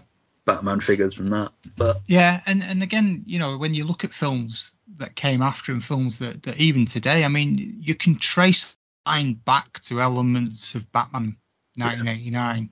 You know, even you know, they, this thing people have about the dark DC universe and it's oh, it's all depressing, and it's like, well, you know, there's an element of that that you can trace directly back to Batman, and and then on the flip side, you know, even Marvel with some of the more amusing um, films. I mean, I love Thor Ragnarok. Yeah. I think it's a great film. I, I just think it's really good fun.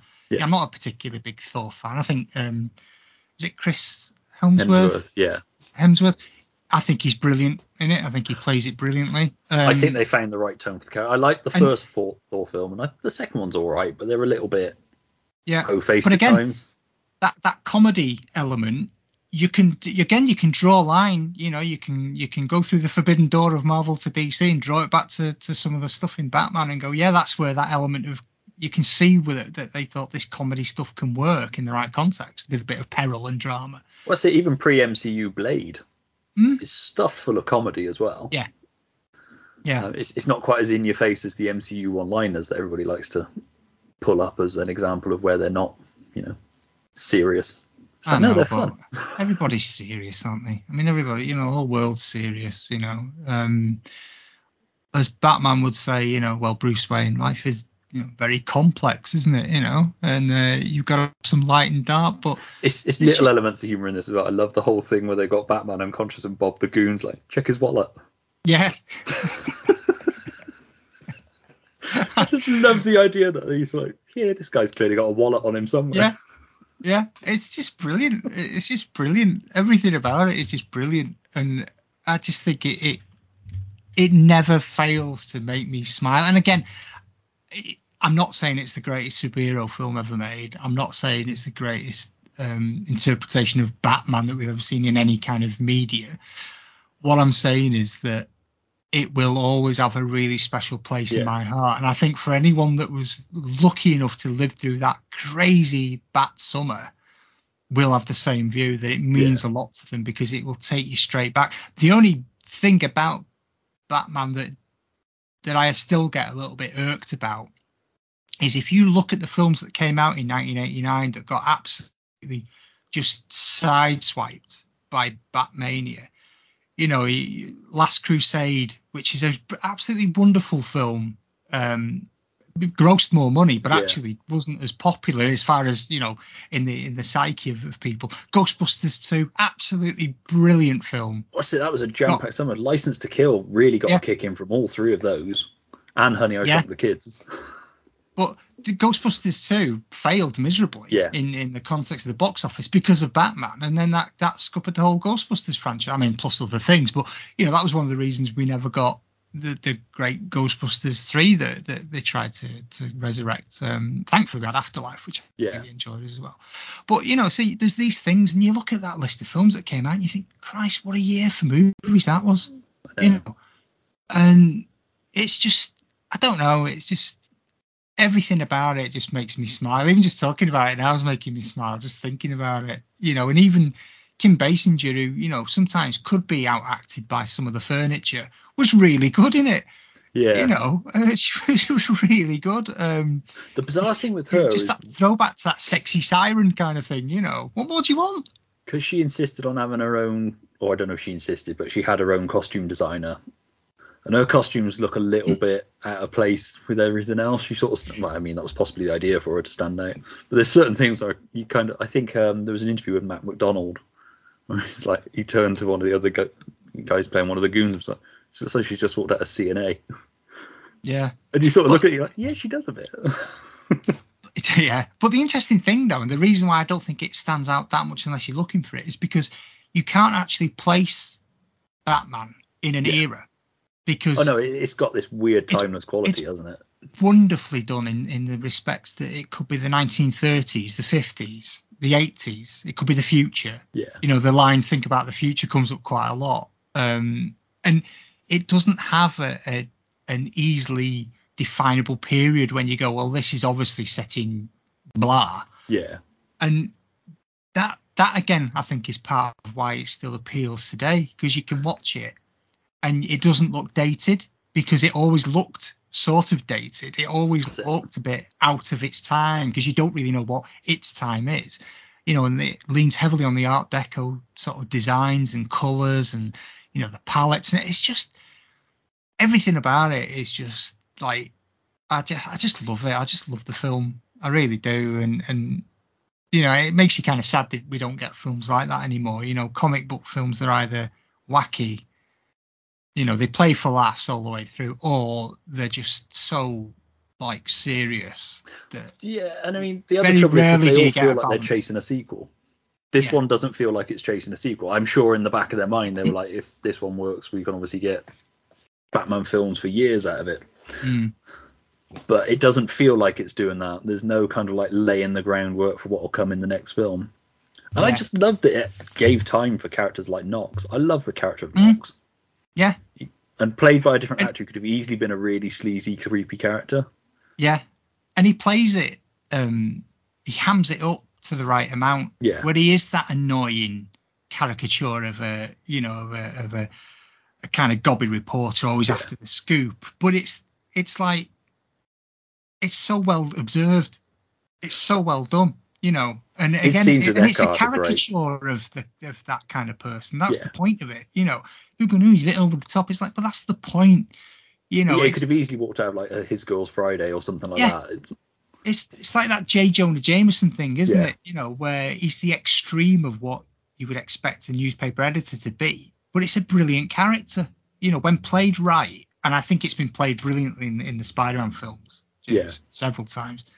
Um, it's just a great, great character to watch, and it's fun, and and that's the same with this. And I just think if you've never seen it, you know, it's a great Saturday night. It's a proper Saturday night film. yeah. Um, Yeah, I mean, yeah. any nitpicking I'm doing is based on multiple rewatches over the last. Well, it's going to be getting on for 35 years soon, isn't it? But just to make us feel even older. yeah, but I know. Blimey. And Yeah, it's, I I don't know. Yeah, I mean, and it was the film that gave us the 12 certificate in this country as well. It did, yeah. It was, it was this and then another superhero film over a decade Yeah. later what was the 12A with Spider-Man. But Yeah. I love that they looked at this film. They were like, we want to be able to get younger people to it, but you know, so we don't want to. It really annoyed me that it was a 15 when it came out on video. So I had to have my mum Yeah. to buy it. Yeah. I, I'm not quite sure about that. I haven't quite understood the whole rating. Yeah, they didn't bring the 12 Okay. certificate onto video until Right. so years later when they finally made it. It was just 12 in the cinema and then 15 on video. Oh, yeah. Because I, I, guess was um, because it's easier I to was- police in the cinema, but I was 16 when I went to see it. Um, and oh god, I loved it. I was obsessed with, that. I, I, I wish I still had them. I had like load of T-shirts that tied into the film. You know, there was one that, you know, with the with the Joker with the streaked face, and it's like you, know, you, you can't make an omelette without breaking some eggs. I did great. obviously the logo T-shirt, and they're worth a fortune now. Yeah. Like, look originals, like thinking, Jesus, I, I chucked a load away because I wore them out basically. And I was thinking the other day, it's funny because I was looking at, um, I would say it's 35 years since Sign of the Times, and I was thinking, on my wall growing up at that time, I had um, I had a Frank Zappa poster, I had a Sign of the Times poster, and I had the Batman um, logo poster. 'cause That's Yeah. all they used with with, and I remember it having the date of August the 11th on it. Yeah, it didn't even have Batman on it, did it? It just had the symbol. No. and Gorgeous poster. and again, you know, an original one of them's worth a few quid now, and I just Yeah. think, bloody hell. But yeah, and the, all things that that really kind of take me back. Any element of those three, you know, and put two of those three together, and oh man, I'm I'm away, I'm away.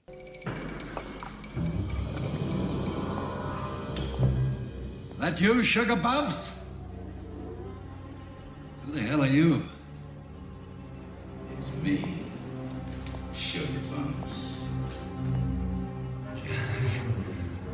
Oh, oh, thank God you're alive. I heard you'd been. Fried? Is that what you heard? You set me up over a woman. Woman! Must be insane.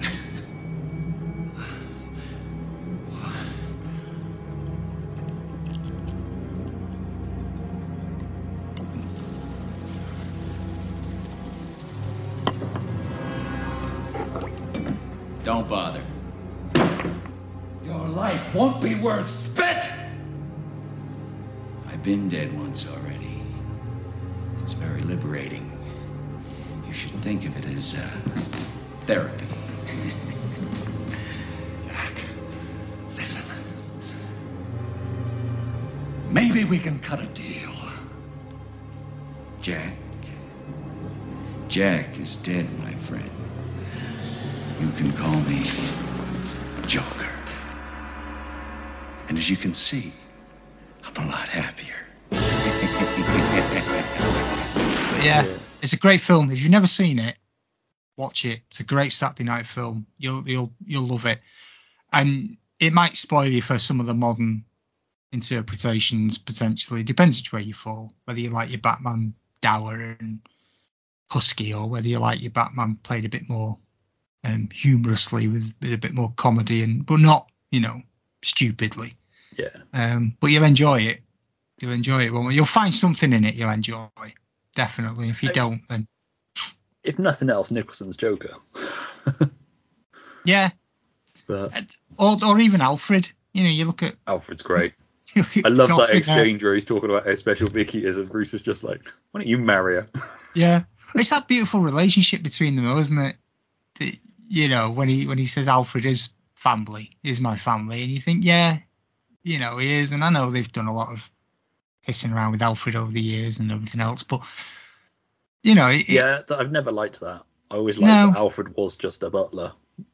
This whole, Yeah. you know, he was the Bruce Wayne's, he was the Wayne's bodyguard, and he failed, so he Ah. started being the butler. And all. it's like that's an interesting take on the character, but I just like the idea that he is a butler who just loved Bruce. yeah, yeah, he loved. Doesn't need to be an ass kicker. No, no, you know, like say- he, I, I don't know. It's it's that need to. It's like when they feel the need to explain everybody's backstory, isn't it? Yeah. You know, so I don't Well, care yeah. about Leatherface's backstory. Just want to see him chase somebody with a chainsaw. You know what I mean? It's like, years ago when Gotham came out, I did a quick doodle that was like the prequel to the prequel. That was uh, Alfred the Butler Butler School years, and it was called Pennyworth, and then they did a Pennyworth series.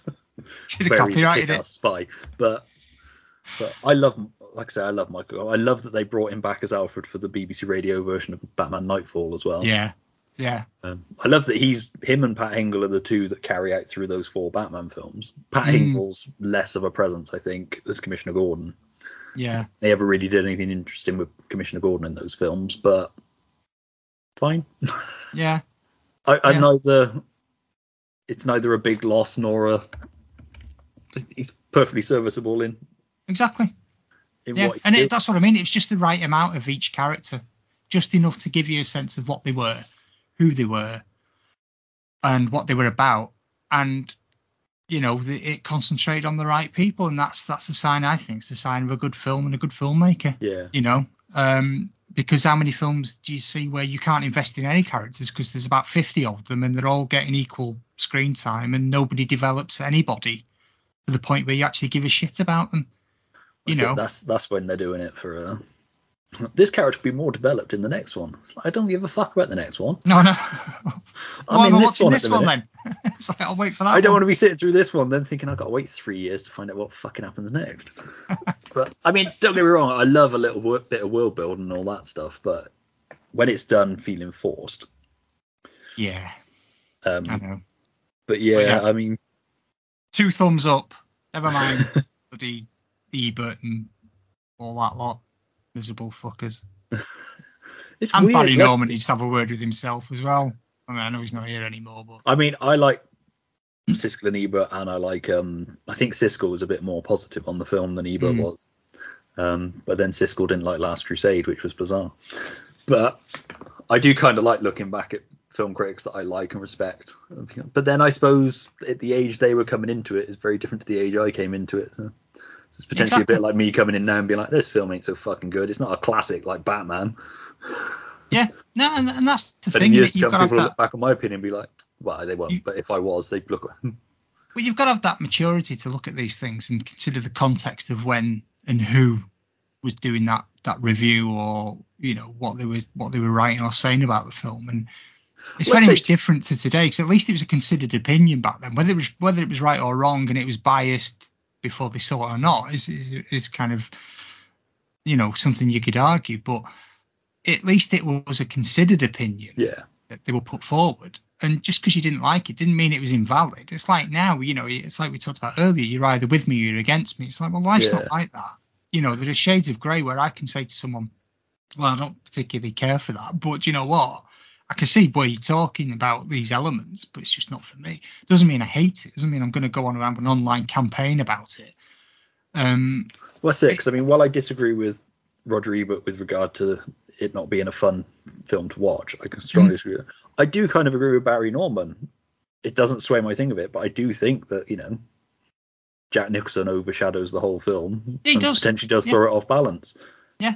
And that's fair, but I do think, and arguably, because we don't know any different, it could have been an incredibly flat film without that Jack Nicholson stuff. But um, Yeah. I think it works in the film's favour and I enjoy it for it.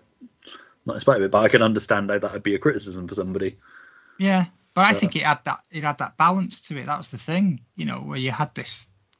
It's like two ends of the spectrum, isn't it? You know, Yeah. you've got this controlled anger that is that is Bruce Wayne stroke Batman, and you've got this completely like unleashed fury, which is the Joker, and without you know without light and dark, it's all grey in it. Yeah. You know, so if Batman would have been crazy as well, it would have just been like too much. And if the Joker had been more kind of considered and and calm, I mean, I know we talked about him being calm, but I mean, you know, not not having those kind of points where he just flies and goes off. It, I don't think it would have actually held it together as interestingly because it, that's the point. You know, it's the two elements, and it's the great thing about Batman and the Joker, which is, you know, it's been done to death, but it's that coexistence thing, isn't it? I know this film talks about, you know, that great line about, you know, you you created me, and it's like, you know, I created you, you created me, and and then that great joke line about, oh, well, you know, it's a bit childish, you know, I say you created me, and you've got to say I created, you know, and it's brilliantly done. But it's true that element of, you know, if you don't have something like Batman, you will never have something like Joker, and vice versa. And Yeah. you've got to have that contrast, otherwise it's all just mid tones, isn't it? You know, there's Well, It's a bit like what they address in Nolan's Dark Knight, isn't it? You know, you created a world, I think, so they turned to a man that they didn't fully understand, and that's kind of the thing for that. Yeah. I mean, I know a lot of people, particularly comic book fans, didn't like the fact that Jack Napier killed the Waynes. I think it Oh, works nicely within the context of this film. And on a quick side note, um, Hugo Blick, who plays the young Jack Napier, really fucking memorable in such a tiny little part. he is. He is. He's like so effective in it. Yeah, Just he's brilliant. That general creepiness of see you around, kid. Yeah, just appearing out the shadow slowly, and it's like, oh my. It's like he Oh. looks, he's got that essence of Nicholson, but he doesn't look so much like it that it distracts you. Yeah, yeah. And And, just- I think that Just whole his setup, He went on to be a producer. He didn't really do much else acting wise. right? Interesting. But, But, I, uh, I know that I, I remember at the time people, you know, you'd read things and people would be unhappy about it. And like I say, thankfully we didn't have social media and all that crap back then. Excuse me. Have you ever danced with the devil in the pale moonlight?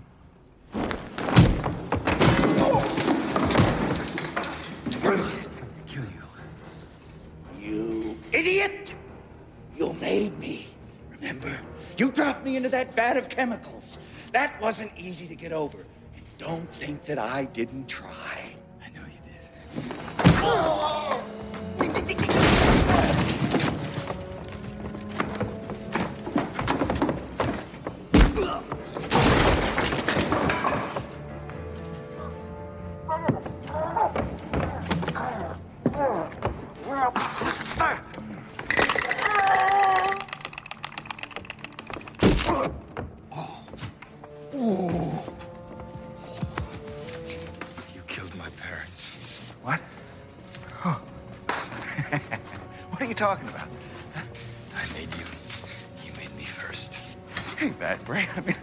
kid when I killed your parents. I mean, I say I made you, you gotta say you made me. And how childish can you get, huh? You wouldn't hit a guy with glasses on, would you? Huh?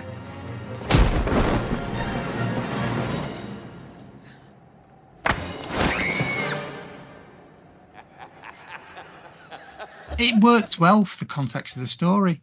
You know, Well, it, it for- worked well. yeah, uh, for and the circular been- nature of a story, Mm. it works perfectly. And to be fair, they've done a lot worse with the deaths of the Waynes in the comics with regard to tying it all into the fucking court Oh, of owls and all that don't. shit.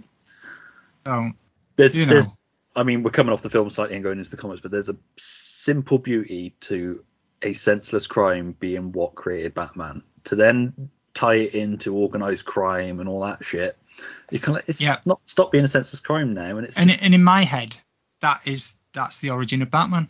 And this whole thing You of making the Waynes slightly crime. corrupt or something, it's like well, that completely takes away. That's fucking huntress. That is.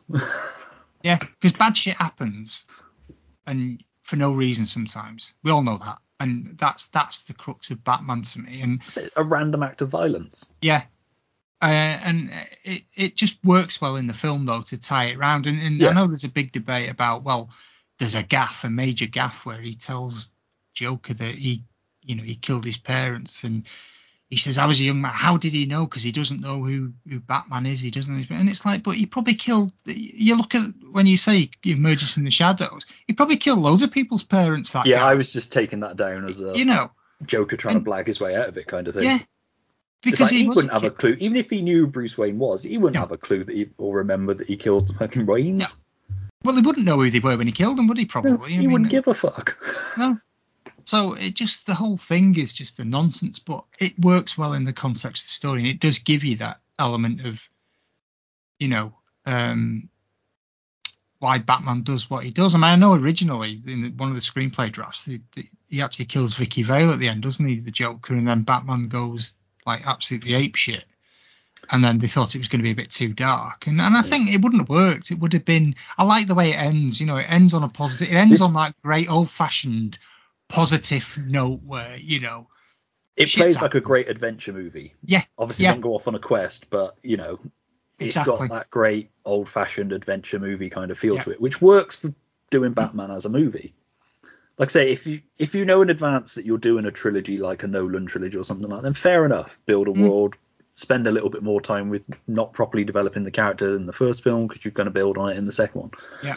That's 100% fine. The problem with that then is that if you then don't get your second and third film, the, the amount of things that have, well, look at like Amazing Spider-Man, where they were so concerned with building stuff for the next film that we're Yeah. now left with an incomplete film. You're just like, hmm, all right, fine. I feel really unfulfilled now. yeah, yeah, that's true. That's But- true. But So sort of quickly then, just a couple of other characters I wanted to touch on. Um, William Hootkins as Eckhardt.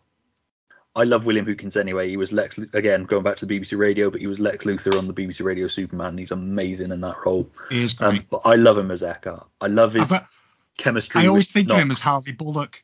It's Yeah. I, I always think he would have he would have been the perfect Harvey Bullock. Um, Yeah.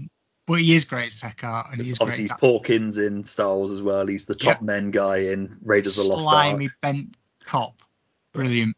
I just Brilliant love his whole thing where he's like, you know, these two slipped on a banana peel and then uh, Yeah. Moxey from Auf Wiedersehen, Pets wheel by and he's like, I'm telling you, man, a giant bat. Yeah. Just the look he gives Knox where he's like, don't put any of this in your paper. Yeah.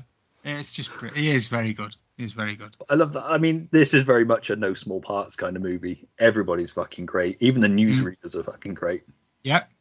Yeah. The, the Yeah, guy, when it comes back to him and he's got no makeup on, he's just like, Yeah. Uh, the, whole thing, it's the- like I say, there isn't a wasted moment um, in the film. You know, it's two hours and I think it's two hours and a minute, isn't it? It's, it's you know, yeah. but it is it is not in any way wasted. No. Um, on it, there's nothing in there you think, oh, I'd cut that bit out and I cut that bit out. You know, the, the the chase scenes don't go on too long, the fight scenes don't go on too long. You know, it's just it's just really well done. It's Yeah. just really really well done and a really tight film. And I don't think it could have benefited from. You know, there's lots of films where you think, oh, maybe they'd have put that scene in and that scene. No, actually, I think No. it's pretty The, perfect. the only thing I wish they'd kept in is after he does Where Does He Get Those Wonderful Toys? There's a line where Jack Nicholson goes, Well, go ask him. Which possibly would have it would have been a beat too much and would have ruined the flow Yeah. of the scene. But I just love the idea of Jack Nicholson delivering that line. yeah. But sort of then wrapping it up, I know we sort of touched on where it would have gone forward with Tim Burton, but what would you have liked to see in a third Tim Burton Michael Keaton Batman film? Because obviously Keaton was attached to Forever and then dropped out. Yeah, and I get the I mean- feeling with Keaton for a long time he was very much not ashamed but distancing himself from having been Batman. Obviously now he's back as Batman in the Flash movie that may never come out because you know. and, and I agree fucking- with a previous podcaster of yours that um, stated they better not fucking do anything to him either. No, like, like. I said in that, I, I get the feeling that they're getting rid of the Affleck one in that, and Michael Yeah. Keaton become the standard until it's passing the torch. So obviously the dude's like nearly seventy, isn't he? If not, I think he's I think he's 71 now. he might be seventy-one. Yeah, doesn't Yeah, look he it. looks good though. He's, I know. he's, he's, he's perfect age to do a Dark Knight Returns film. He, he, he looks at seventy-one like I do at forty-two. yeah, I know. Yeah, know that feeling. But um, no, I mean, I think a third um, Batman Burton film would have had to have been Two Face. I think Yeah, they I could mean, have. I you I get the feeling that it would have very much been in line with where Forever was. Mm. I, I maybe I don't know if they. I mean, they had the dual threat in Batman Returns, which was played well, and and you know, so you had Cat and the Penguin, but you'd have probably ended up with depending where they set it in the in the time of the of the movies as well. You know, whether they'd have done it before Batman Returns and and you know in the canon of stuff. I don't know. That'd be interesting because it would have made sense to. Even if they made a third Batman film, to have placed it in between the first one and the second one Yeah. because you'd have still had the whole dent thing um, quite active there, and it would have been easy for people to pick up the, the thread, and it wouldn't have in any way impacted um, returns because there No. is actually no, you know, there's some gaps between the first and second one anyway. But I think that would have been a perfect, um, perfect film. I think it could have been really interesting. Um, I don't know. I mean, I don't. I'd, I'd like to have seen. I do and I don't. I'd like to have seen how Burton would have dealt with a Robin type scenario, but then it wouldn't work in that Batman world. It it just wouldn't have. Robin's such wouldn't a tricky character. Yeah, He's done it- so well in the comics, but if you ever try and bring him in film, if you want to go comics accurate, you need like a 12 year old Yeah. for one, or you know somebody 12 to 14. Mm, Which again, you're then not going to get the longevity out of them in the character because with three years between films, you've already aged your Robin out pretty much straight away. yeah. But and just the idea of somebody that young. And I would have. I would have liked to I see I don't them. dislike Chris O'Donnell, but at the same time, you're like you're like 28 years old, or know. And, and it doesn't work. I'm not buying get, you as a college student at all. no, it's just it's a bit weird as well on screen, isn't it? Let's be honest. Yeah, it's Um, but I would have liked to have seen um, the Riddler done by Burton as well. Yeah. And I think, you know, and I'm not sure. I'll have to remember. I think at the time he may not have been um, available for various reasons. Um, but I would love to have seen Pee Wee Herman play the Riddler. I the honestly, dad. you know, as much as I think it sounds ridiculous, um, you know, he's a great actor, character actor, and I think it would have just been a great take on it. That you know, it would have had that level of really sinister kind of um, behavior, but also kind of a bit bit edgy, you know, a bit Yeah. a bit light-hearted, but a bit edgy. And I, and I think he would have done a really, and I think Burton would have got the best. I mean, obviously it was Pee Wee's Big Adventure that, that launched Yeah. Burton, really, but I think that would have would have really worked well. I would have liked to have Um, seen Robin Williams do it. If you get in your sinister Robin Williams, like your insomnia Robin Williams, I- five hour, one hour photo. Yeah, I, I love Robin Williams, but I do think he'd have he'd have gone down the route of out Joker and the Joker. I That think is he- the danger I think he'd it. have lost his shit completely. it. Yeah, Um, and uh, again, and I love him, and I actually think Robin Williams is a straight actor, far superior to some of his comedic stuff. You know, I don't, but I liked him as stand up. I don't particularly find him funny in in comedy roles, but I think you know things like Good Morning Vietnam and Dead Poets and stuff. yeah. I, I- the guy was a, just a completely underrated actor. Brilliant. You kind of want somebody weird, like you say, a Pee Wee Herman or like a Christopher, Yeah. not Christopher Walken, but a Christopher Walken type. Mm, Somebody's just a little bit. Off. Brad Dourif would have been good. mm, yeah.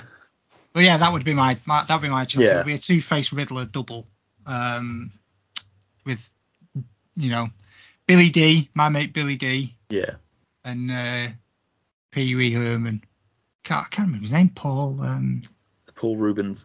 Paul Reubens. That's it. I think they would have been spectacular on screen, particularly with uh, with Burton at the helm as well. And what a what a counter to Michael Keaton's Batman. Yeah. You know that straight laced but slightly unhinged. You know, you weird and again a bit like Sherlock Holmes. John you know. Waters as Riddler. oh dear. It's See now you're picturing it. Yeah, I am. I am. but yeah. Um, but yeah, I just think it would have been would have been interesting. But do you know what? They are two great films. Two great films. Well, this is the other thing. A third Burton Keaton film could have really ruined the whole thing. So of them. not that I hold with this, you know, that film has ruined my love of the other two films, but it, it could have been the, well, it could have been the Batman and Robin of it all, couldn't it? Not in Yes. that tone, but you know, in Legacy. yeah, but with less nipples, Well, hopefully. yeah, but yeah, that was such a fortunate, unfortunate end to that sort of. Uh, but I kind of get. Have you seen that Val Kilmer documentary? No, I can't watch it. I find it too sad.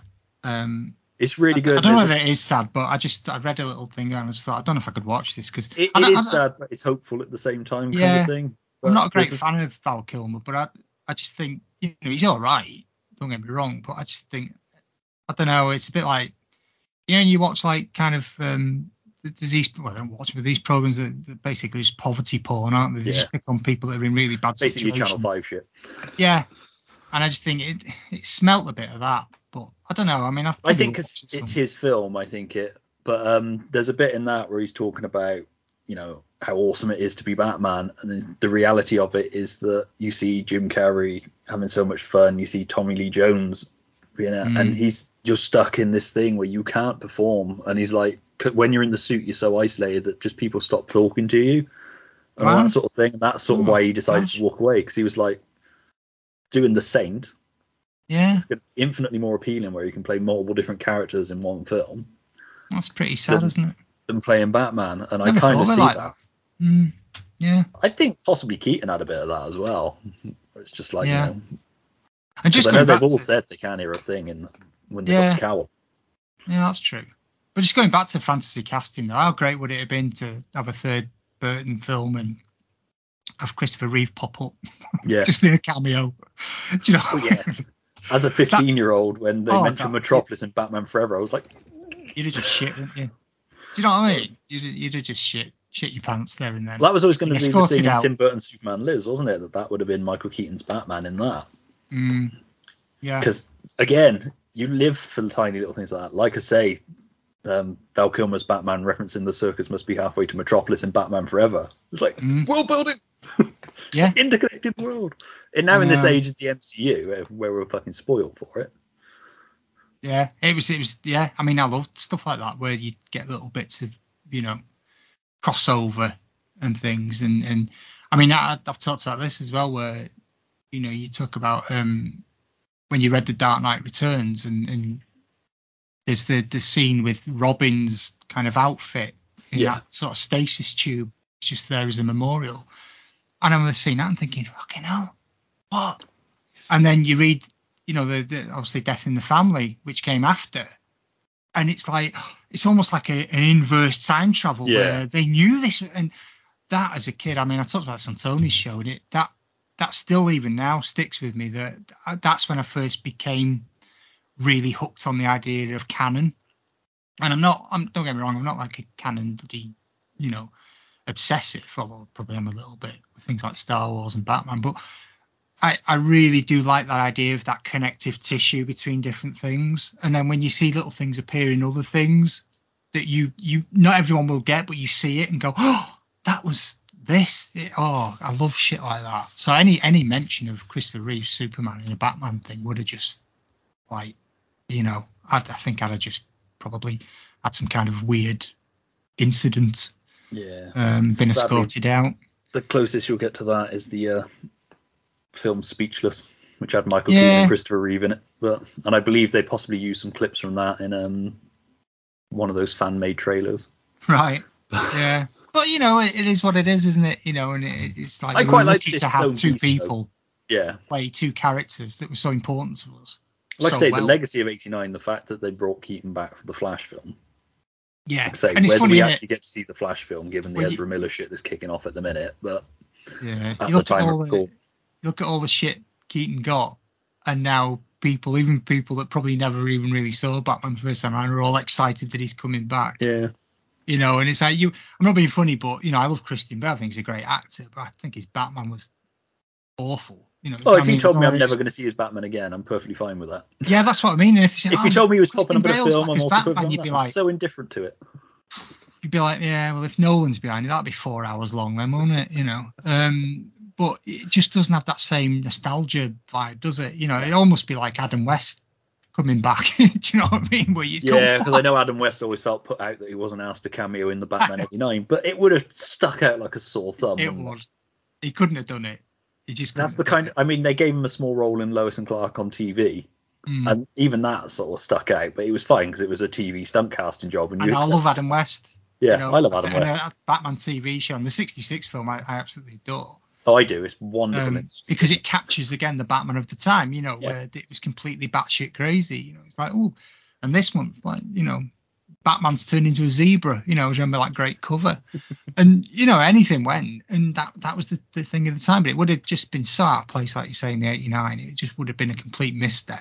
And it, there's that paying fan service, and there's that ruining it by taking. like said, you, completely you out could have done it in a sequel, but it's definitely not the thing you want to do when you're set establishing your new Batman. No, Um, No. especially one that's had such fucking hard time already.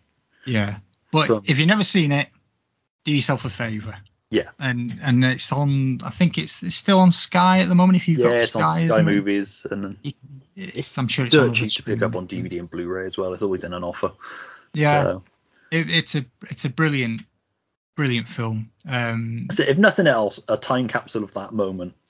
Watch the film and then do a little reading up on Batmania '89. I was going to say, fucking go on. YouTube and have a look at Batman. There's, I think, there's a couple of videos about Batmania and about Yeah. that summer of Batman, and you'll get a feel for just how mad it was. I mean, I know Kevin Smith talks about it quite well about that summer of '89, and a lot of what he was talking about. I'm thinking, yeah, that was exactly right. Yeah. And he said, you know, he, he used to think, oh, I'm going to go and see how many bat things I can find when I go out. He said, I gave up because it was everywhere. I'm like, I can't, can't be bothered now. You know, I can't count that much. And it's just all these things that that you, you just you cannot explain to people how crazy it was. It was Yeah. everywhere. It was in every country. Oh. It was just fucking. It was- nuts. it was a- it was an it was amazing thing to be a part of. Yeah. Like I say, I, I hadn't, I didn't see the film until it came out on video because I couldn't go to the cinema to watch it because I wasn't even twelve. So But it was the first video that was priced for home purchase, wasn't Yeah. it, as well? It was the very first one. I remember buying it, and I think it was fourteen ninety nine. I had to save up for it, and um, I think it was the first video that came out, and it came out like some like six months after the film had come out, or even probably even quicker over here. I think I think I bought it with my Christmas vouchers, whether it was that Christmas or the Christmas of 1990. it came But, out really quick, and it came out and it was reasonable, and I watched the shit out of it Yeah, well. I did. Like I say, I wore mine out. My Yeah. my video player chewed my tape up. My nan bought me a new one. So yeah, and I've still got just- my Batman VHS. It's one of the few VHSs I hang on. I've I've- hung on I to. think I've still got mine somewhere. I my Star Wars trilogy somewhere. Yeah, I've got mine as well. Um, but yeah, absolutely, just honestly, a real treat. It's a real Yeah. treat. If you've never seen it, watch it. And if you haven't seen it for a while, watch it again because Yeah, um, go back to it's it. a great alternative to modern miserable Batman. Um, Like I say, take yourself out of what you know now and just go back and watch it with an open, clean mind. Obviously, it's difficult to say because if you didn't grow up with it, it's going to be a completely different experience. But just try and put yourself in that, you know, virgin experience of having never seen Batman on screen like that before. I mean, even with what you got now, you've never seen that Batman on screen before. If you've never seen No. that Batman, No. and it's fucking amazing. I think there can't be many people who haven't seen it by this point. So I would hope but- not. Like you, like you say, that and Superman are the granddaddy of superhero movies. So The, the, the greatest two. If ever you had to pick two superhero films, um, But- that's it. yeah, You know, definitely.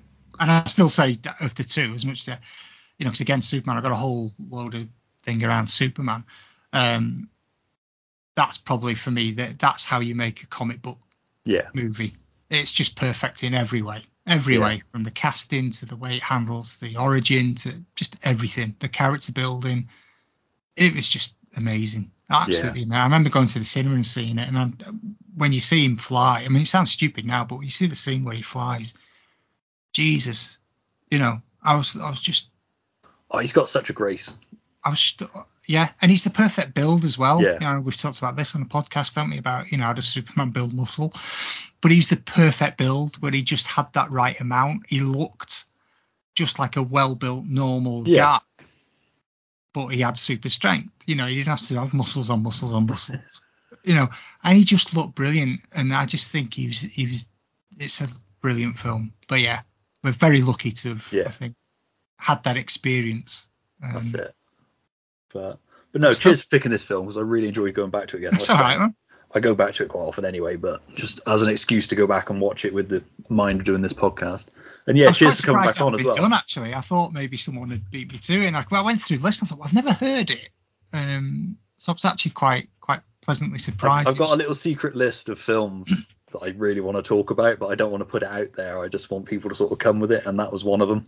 yeah. So I've got another one coming up that's on the list as well, but we had to delay recording that one, so that'll be after the summer specials now. Excellent. But- Good stuff. But awesome, cheers for that, man. Cheers for coming Hey, on welcome. again, and yeah, talking to film. And uh, yeah, I will catch you soon.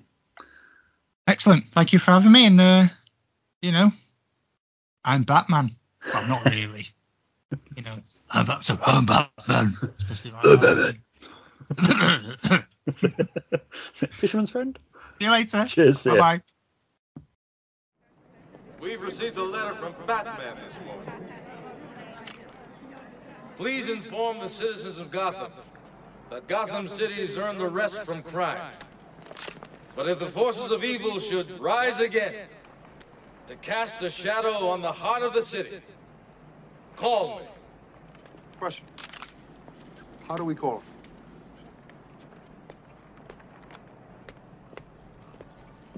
He gave us a signal. I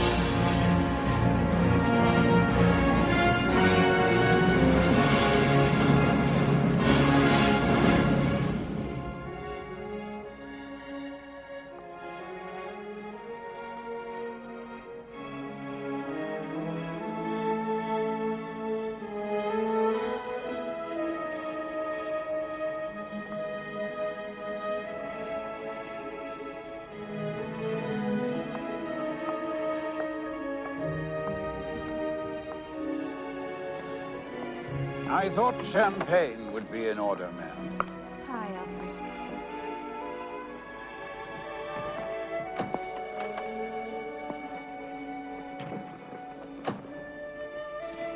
Mr. Wayne told me to tell you that he might be a little late. Oh.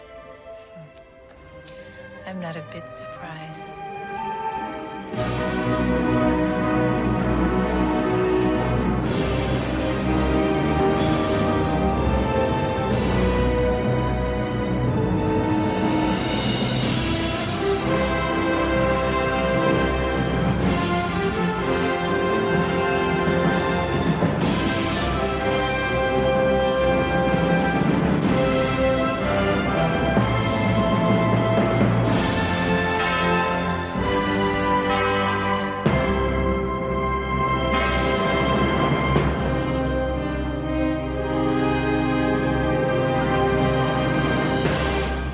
That was Batman. And why not? I'd like to thank Damian for joining me on this episode to talk about the film. Uh, be sure to check out ArtNineTwo online. I'll put all the links in the show notes. Uh, if you enjoyed this episode and you can be bothered to do so, please give the episode a share and tell your friends about it. Uh, and why not give us a, the series a follow or subscribe on Acast or wherever you listen to this episode? Or don't, it's up to you. If you've missed any episodes of And Why Not so far, uh, you can find them on our podcast channel over on Acast uh, or on our website at hauntednerds.com. Uh, and we also have an And Why Not list over on Letterboxd for people who enjoy looking at lists on there. Uh, we're taking a short break for a few weeks, but fear not, we'll be back on the 7th of June for the first of our 10 week summer specials, in which I'll be joined by a series of guests to talk about some of the 80s and 90s best action movies. There'll be more information on that coming soon. But until then, this has been a Nerds Who Haunted Themselves production, and I've been Stuart Mulrain. Thanks for listening, and remember, if you want to get nuts, get nuts. Bye for now.